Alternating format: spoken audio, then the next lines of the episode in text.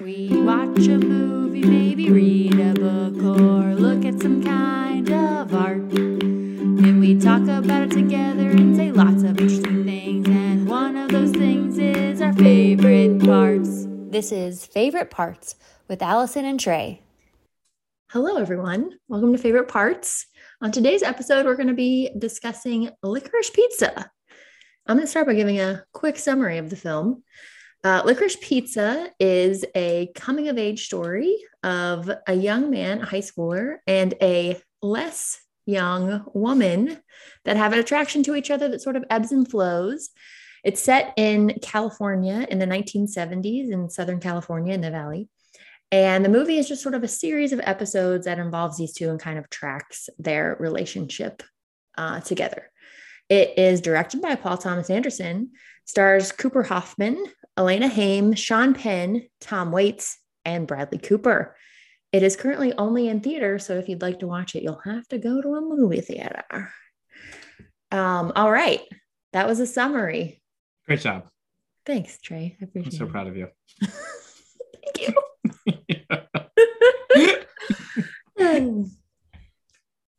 all right, I think Tre. you go first, yeah, right? No, you're supposed to. That's fine. I can do it. Right. Did Oh. you like? Did you like the movie, Tre?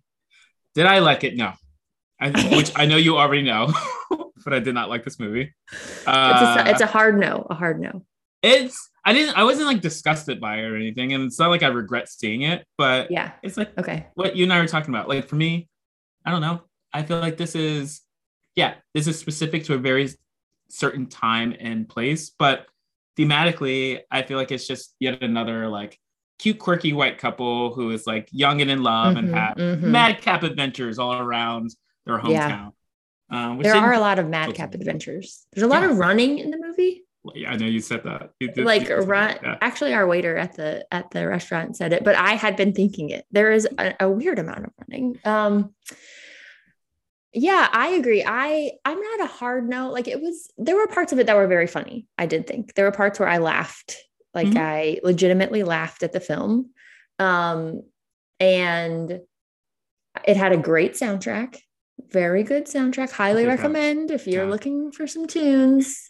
Search up the soundtrack. There's some jams, um, some drums, Tu- tunes Uh, and tunes and jams. tunes and jams, baby. Hmm. Um, and like I was dancing in my seat. You were also dancing in your seat. I did notice there were times when we were really bopping there Tre. Really? Especially there's a scene where she goes to like start working for the guy who's running for mayor. Uh huh. And Jacob or whatever his name. Yeah. yeah, well, I forget his name. Um, and it's like an, an old, like kind of Motown song that was playing, and we were both like, yeah. anyway, okay, so that was a redeeming factor about the film. Very good Uh-huh. music. I did think that the colors of the film, the patterns, the vibe, like it, it evoked 1970s Sou- Southern California. I don't know how accurately because I literally have no idea what 1970s Southern California was like, Oh, other ah, than yeah. what I've seen on other films Yeah. and TV.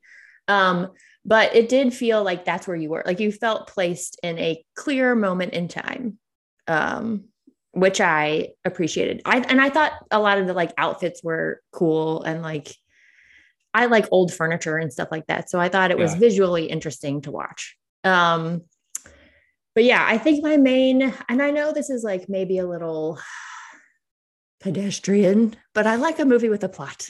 And there just was not a plot in this film. It felt very much, and I mean, in reading about the film, it was sort of inspired by a real person who was like 20 years older than Paul Thomas Anderson, who had a lot of these madcap adventures.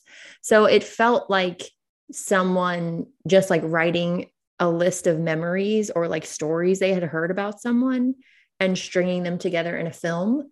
But there was no like, you know, the traditional plot that I used to draw on the chalkboard for my middle schoolers, right? There's Yeah. no like building action climax, you know, that that didn't really happen. And um it is quite long. It's over two hours long. I remember turning Yeah. to you at one point in the film and saying, there's still another hour, which I think is in general a bad sign for a film. Well, that's one Unless of the things I was gonna. Uh huh. Go ahead, you're. Tre. Well, unless you're like, oh, I never want this to end, and that's why you look at your watch, which I think doesn't happen that much. uh, but yeah, I remember being like, ooh, we got another. Like, what else are they gonna do for another hour? I mean, I think you're not. I think you're right. I I agree with you that it's unstructured, and I'm not like I'm not fundamentally. I don't think. I don't think stories have to have a linear structure right. that feels like you're moving cleanly from A right. B to C. I'm glad you're looser about that than I am because I'm a very strict believer in the plot. Well, but go ahead. Yeah, yes. That, I mean, that fits you. So like, I know. what do you mean? I'm very loose and free today. I don't know what you're about. very flowy. At some point, we'll give people the behind the scenes of how we even got to this episode. like, did they even did they even talk about the plan for this film? I just feel like they had a plan. Okay. Anyway, yes, oh. so you, you, weren't as upset about the lack of plot. I wasn't. That was okay. like neither here nor there for me. I mean, I, I mean, I think, I think I didn't like. I, I, I thought it felt just self-indulgent, and I think the a structured plot wouldn't have solved for that mm. sensation that I had one way or another. But like, yeah. you know, I think part of what is unique about like us talking about this is that what people probably don't know that I think is important for us yes. or for me is that yeah. this was like this was our first time going to a theater together to watch one of these movies. It was. And it was and it was kind of fun to just like part of the fun experience for me. Like I didn't maybe love the movie, but I loved seeing it with you because I could like knowing that you and I were going to talk about it. Like there were times that I was watching the film, but then also would want to see like, well, how are yeah. you? I don't know how you're real time reacting to what I'm reacting to. Yeah, yeah, yeah, for sure. Yeah. I mean, it is. Fun. I yes, I did miss uh, it was nice to go see the film. I should say we saw it with our friends Rachel and Ben. We did. Um, and it was fun. Like it was like yeah, something that we haven't done in a long time is go out with other people to see a movie and yeah. and then just talk about it afterwards. Uh, but yeah, it was cool to be in the theater. And everyone should know that Trey got licorice as his treat for the movie. Unintentionally. Without even unintentionally knowing that we're seeing licorice pizza. Yeah. I mean, well, we knew we were seeing that movie. I mean, yes, but you but when you were ordering, in... you weren't like, "I'll get licorice pizza." Right. Wink, wink, nudge, nudge. Do you even need to ask? the, the crowd will love it. exactly. Um, speaking of licorice pizza, another uh, flag for this movie for me was that apparently licorice pizza is the name of a record store that existed mm-hmm. in Southern California in the 1970s. I did not know that. It is not referenced at all in the film. There's not even like a shot of the record store that I noticed. And I kept waiting for licorice pizza to be explained. Like I, yeah. I kept thinking, like, is Gary gonna like invent licorice pizza and try to sell it or something? Yeah. Because he was like in always, you know, trying to he was a salesman. Um, so yeah, that was annoying to me. Yeah, I you know, I didn't know what it referred to either, but because it was like like very honestly for me, I was like, white director, white cast 70s i assume the title actually was like in reference to some band um oh, that i like maybe didn't know some like some white kind band. of some kind of cult. the eagles? With some questionable tweets. Exactly. But I just this assume. also this also yeah. speaks to one of the things that we both talked about about why we didn't like it was i mean there were many reasons but to conclude to include for me the thing that stuck with me the most was just the presence and role of women in color in the film, and yeah, in particular, I, am interested to hear. I've Japanese been waiting wives. for this one. Yeah. Oh, well, I, I, okay. So yeah, t- t- do talk about the Japanese wives because I'm also interested to know what you thought about the black woman in the film, and I yeah. did use that term singularly because there is exactly one. Just one, just one, and, and she's in like a very sexualized role. Well, you're already sharing what you think about. Okay, it. sorry. Go ahead. No, that's not bad. Um, I mean, so for people who will see the film at some point, if they haven't already by the time they're listening to this, like there's two explicit scenes um where uh the main character's mom is like kind of like they, they run a PR firm of the many things that they do is a PR kind of marketing firm for local mm-hmm. businesses. Mm-hmm. And at one point they're sitting down with uh, a longstanding client who is who's a white man who is opening a Japanese themed uh, Japanese cuisine themed restaurant with his mm-hmm. Japanese wife. And two scenes play out constantly where he is partnered with a different Japanese woman. Right. Um, his first wife and then his second wife. And then his second wife. Right. And both Japanese. Right, both Japanese. And each time he has to relay or translate the conversation that he's having with a white character to his wife, uh, he takes on this very pronounced, very like kind of like archaic, uh, like Japanese accent um, that like Yeah. is like that kind of like you know caricatured Right. um, like inflection of voice and Right. like hyperbolic like pronunciation and broken English and and I think and, sa- and says he doesn't speak Japanese. says he right, but it's But his also tran- yeah, his translation is just saying things in English with a, an offensive accent. yes, yes, yeah. yeah, there was a lot of backlash for that. What was your initial thought? Because I remember watching it and just being like, "What is this?" Well, like, yeah, I mean, I remember like very honestly, my initial thought was, what is this? But how that came out for me was like I laughed. I laughed because I was like, Uh, like this feels like a or- setup for a moment to like show how ignorant this character is. Right, right. And I thought he was gonna get some type of comeuppance, but like Mm, he doesn't. The film doesn't the film kind of like even though he's being absurd, the film Right. kind of plays it straight. There's nothing to signify that like right. That he should be guy's an idiot. embarrassed. Yeah. Right. I agree. Although apparently Paul Thomas Anderson has said in interviews that he thought that it like this is an idiot doing an idiotic thing. Is his sort of defense of the choice. I just don't I did not I didn't think I can't remember if I laughed or not. I just remember being very confused Yeah. and being like why is this here? Yeah. It felt like very unnecessary. Um yeah, it was just odd. And like uh, I don't know. Yeah, it's just like why why are you making me think about like like Yeah. how race whether this is racist, how racist it is, what you're trying to say. I was just annoyed uh Yes. that it was in there. I was so. Um all right, what about the black woman waterbed salesman? Well, it's like I said to you, I think after when we were walking out of the theater and we were talking about it, like I, I think I did not like her role either, in part because it fit well, what what I also felt like I interpreted from the two Japanese wives, which is that the women of color were used as like kind of like extension and props for one for sales, but two also Mm. sales for explicitly these kind of like white businessmen kind of thing. And so like Right. the the black woman when uh Gary, the lead character, goes to uh a, I think it's like part wig shop, part waterbed shop. Yeah, it's like they had just gotten a waterbed. Yeah, Yeah. maybe the front was a wig shop. Yeah. Uh-huh. And she's kind of like she's trying to like pitch him seductive to seductively around when like there's all this innuendo in her Yeah, she's like he's on the waterbed and she's like moving the waterbed Yes. around suggestively. and a very suggest yeah, and she's sort of like leaning over him. Yeah. And I feel like there's even like music in the background that's kind there's of a little bit of yeah. you know, chicka chicka boom boom music. Mhm. Mhm. And it plays like I feel like it mutedly plays off of for me a lot of things. Like one, there's always that quiet kind of commentary about like the cultural context for the 70s California, also Mm. being kind of like the boon time for like the porn industry. Oh, Um, right. and I think also speaks to some of like the like the swinger culture. Like, you know, California has often been framed, particularly during that era, as like this like boundless place to try and explore and do all these things. like Boogie Nights um, kind of, Yes, which Anderson which also directed. also directed. Right, Mhm. right, right. so I think I felt like it was like also touching on this other Okay. rail of of California culture and context that I just didn't like. Mm.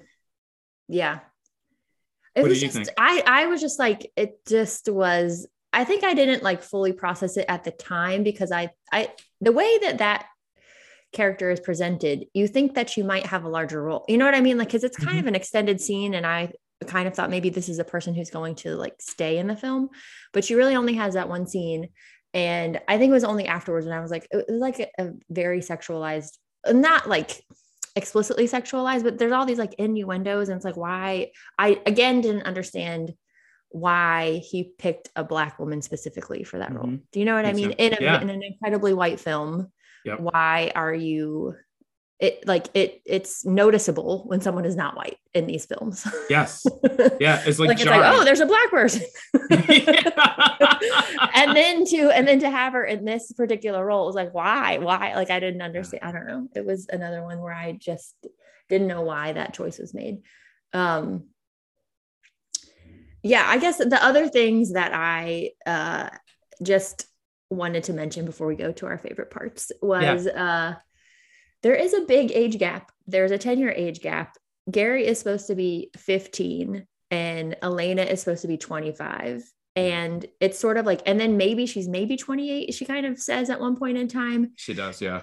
And it's sort of like nodded to, like, there's a scene where uh, Alana's like, uh, you know, is it weird that I hang out with Gary and his friends? I think it is weird that I hang out with them.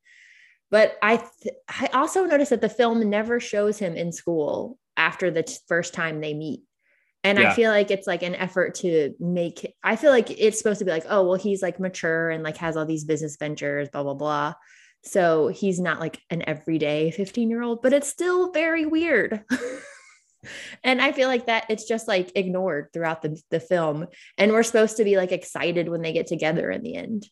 And I just feel like it's like, I'm not excited that she's dating a 15 year old. yeah. I don't care how savvy he is. yeah. Yeah. So that one was eh, hard for me to get past. Um, I did, I also was not buying the whole like Gary, in many ways, to me, felt like a Wes Anderson character, like uh, either the main character of Rushmore or like a, a Royal Tenenbaum. Yeah but it wasn't like the film wasn't stylized enough for me to like suspend disbelief to not be like how did he get all these water beds like um yeah. yeah so i just wasn't buying that gary was that i was having a lot of trouble understanding like like i was like is his family wealthy like how's he getting capital to buy these water beds yeah. it was yeah. and then he buys like uh, what seemed to be dozens of pinball machines overnight and i just was kind of confused about how it all happened um I will say the acting is very good. We're about to talk about, I'll talk about that a little bit more in my favorite part section. Mm-hmm. Uh, and I, I will say it felt very much like an homage to a place and a time, like 1970s Southern California. I feel like if I had grown up in California, e- even if it weren't in the 70s, like if I felt a strong connection to California or the Valley particularly, maybe I would have been like, this was a cool film. Yeah. Like if this had been a film about Philadelphia in the 1970s and a lot of madcap adventures that two people went on, maybe I would be like, this film's awesome. but because I have no like you know, I don't have anything to really grab onto. I was just like, I remember thinking, like, California, like, is this how California is? Like, they're just like famous people around all the time. Like, yeah. is that real? yeah. Um, so yeah, that was I, I agree. I did not like it, but I wasn't mad that I went to go see. I wasn't like, oh, it was yeah. a waste of my life. No, not at all. Yeah. Not at all. Okay, Tre, what was your favorite part? So my favorite part, probably by far, is, and I know this is linked to your favorite part, but my favorite part is the aftermath of uh scene after they meet one character in particular uh, that I think you're going to be touching on. But as they spend the night, kind of like the course of an evening, engaging with and then ultimately trying to avoid this character. Yeah. My favorite scene is when they run out of gas and they have to back down this That's windy, scene. curvy scene. Yeah, I, I like really, and like I don't. I mean, I love the scene both because of the physics of it. So like there are, you know, it's the two main main kind of like romantic leads and uh, like a, a back bin full of kids uh, right. who are and water beds and water beds who are backpedaling basically down the top of a California hill on like yeah. a kind of trademark twisty, windy road. Yes. And it's so I love the with no watching, backup cameras. No, ba- no backup cameras. You're right. You're and no, they had gas at that, and they did, and they're out of gas, right? They're out of gas. Yeah, yeah. yeah, because it's but I, I, I like, I like, I liked it not just because of the physics and the physicality of it, but also yeah. I think a couple things of what I felt like for me it touched on was mm-hmm. one kind of like a metaphorically, like this was this was in many ways uh Alana's character uh yeah. reaching her point of no return where she's like I got to back out of this whole relationship and dynamic that I have going on with these boys, um, these children. Oh, and it felt like in some ways that, like, yeah, she was backing out. Wow. Okay. I, Didn't I felt think that about that, Tre. Love it. Go ahead. you know. You're so smart. whatever. but there's also this thing too. I felt like, you know, the the film, probably because it's semi autobiographical. Uh, you know, there's a lot of it that is framed around the excellence and amazingness that is Gary. But this was like a very Yeah. explicit moment that was about her ingenuity, Right. um, and her literally, literally- taking control. right. Literally being in the driver's seat. Yeah. And I think Yeah. that I, I think that was like a demarcation line for her and her character at some point. It was Mm. just like, no, I'm in control right now. And now that I'm in Yeah. control, like I want out of this situation. And she That did it. She like part. she nailed it. Like She did. that scene, I will also say was very well done because I like the tension was so high. I was like Yeah. physically uncomfortable because I was like, oh god, they're gonna hit something. this is terrible. um, and yeah, she like nailed. I do think that was a time where I was like, oh, this girl is like, she's you know, because she does sort of seem like she's just kind of like being tossed around in the movie a little bit, or just like really trying to find her way. Yeah. Um, and then she, yeah, that scene was a great one. That's that was a great scene. I'll give it. I'll give that one to PTA. Wait, One point. Something totally different when you say PTS. You're I know. I know. um, what was yours? My favorite part was the scenes with Bradley Cooper's character, Jon P- Peters, who was a real Mhm. person named Jon Peters. Uh, the Ringer wrote an article about him. You can Google it. Um, he was like fascinatingly a hairdresser that kind of worked his way into the Hollywood scene and eventually became like a producer of many famous films. Uh, but you don't know any of that when you see Bradley Cooper playing. You just know that he's like this like high energy, potentially on cocaine man who uh, is dating Barbra Streisand and is at her house. Yeah. And uh, he's like talking really fast and is just like talking about how much he loves chasing tail. Which for some reason, even in the Me Too era, what did not come across as offensive. It was just like, who is this insane Wow. I just I was just like, he's just a crazy person because Yeah. he wasn't like harassing anyone. He was just like, I love talking to women, kind of. I don't know. Um Boy, you sound like a real defender right now. I know. Sorry, I'm about to get canceled. Um but he it was very funny. Like his parts Yeah. were uh played just like his comedic time was really good. He he, he had like great lines and um and there was a scene where they were in the car before they ran out of gas. He's in the car with them and he like leans over Gary to help uh Alana drive the car and it's just like so awkward and funny. He's just being like so insane. He's like I got it, I got it, I got it. You're just like who is this person? Yeah. Um, but that was also the him when they are delivering a water because so in the beginning you're, they're just pulling up to a house and he's there Mm-hmm. and then he's talking about how he's dating Barbra Streisand and it's Barbra Streisand's house and they have a whole like how to pronounce Streisand Yeah. conversation but that was when I was like is this just what happens in California like you just go to somebody's house and it happens to be Barbra Streisand's house like yeah. this is what is this place um but yeah he uh he was the highlight of the film for me he like Yeah. and he comes in the second hour when i had already looked at my watch and needed a little bit. Literally, that's up. what she said. woo Tou- touche uh, we're just gonna move past that one. Um, but yeah he was great uh i thought he did a great job just like a very enjoyable performance Yeah. Uh, quick thing before we wrap this up is that yes a thought that I had about connection between this and Nightmare Alley, which I know we talk about at some point in this, is that yes it's like what I was saying to you before. Like this is so far of the movies we watched together. This is the year Yeah. of the scam. Like this Ooh, very true. Gary in Licorice Gary. Pizza it very much feels like a scam artist, a con artist Mm. of sorts, and a hustler. And Bradley's roles in both of these films feel very much the same way. There's this current right now um, Yeah. in film of these best films that feel very much oriented around the art of the scam. Wow. I can't wait to see if this plays out for the rest of the films that we Me watch too. together. Me too. I'm going to go ahead and spoiler alert. I don't, I'm going to be interested to see if you have a scam take for West Side Story. it's a scam. You're making me watch it. So that, that's my take already. the fact that the movie was made at all. it was a perfectly good version that already exists.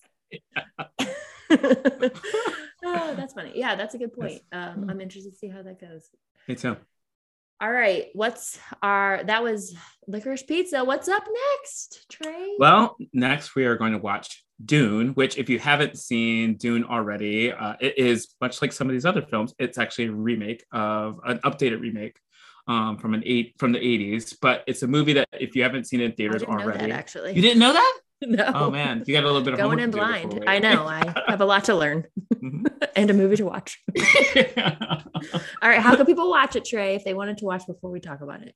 Sure. Well, it's still streaming. Um, you can rent it or buy the movie on Amazon Prime Video, Apple TV, Vudu, which I've never used, or Google Play. Which I've also never used. No, Have you used I've only Yeah. used no, only Apple. Amazon or Apple. Yeah. Yeah, Same. same. Jinx. But you know, people out there be doing voodoo, you know, Mm, that voodoo that you do when you do that voodoo. so well. All right. That's all, All for right. us. We will see you at our next episode. Bye, Tre. Bye, Alison.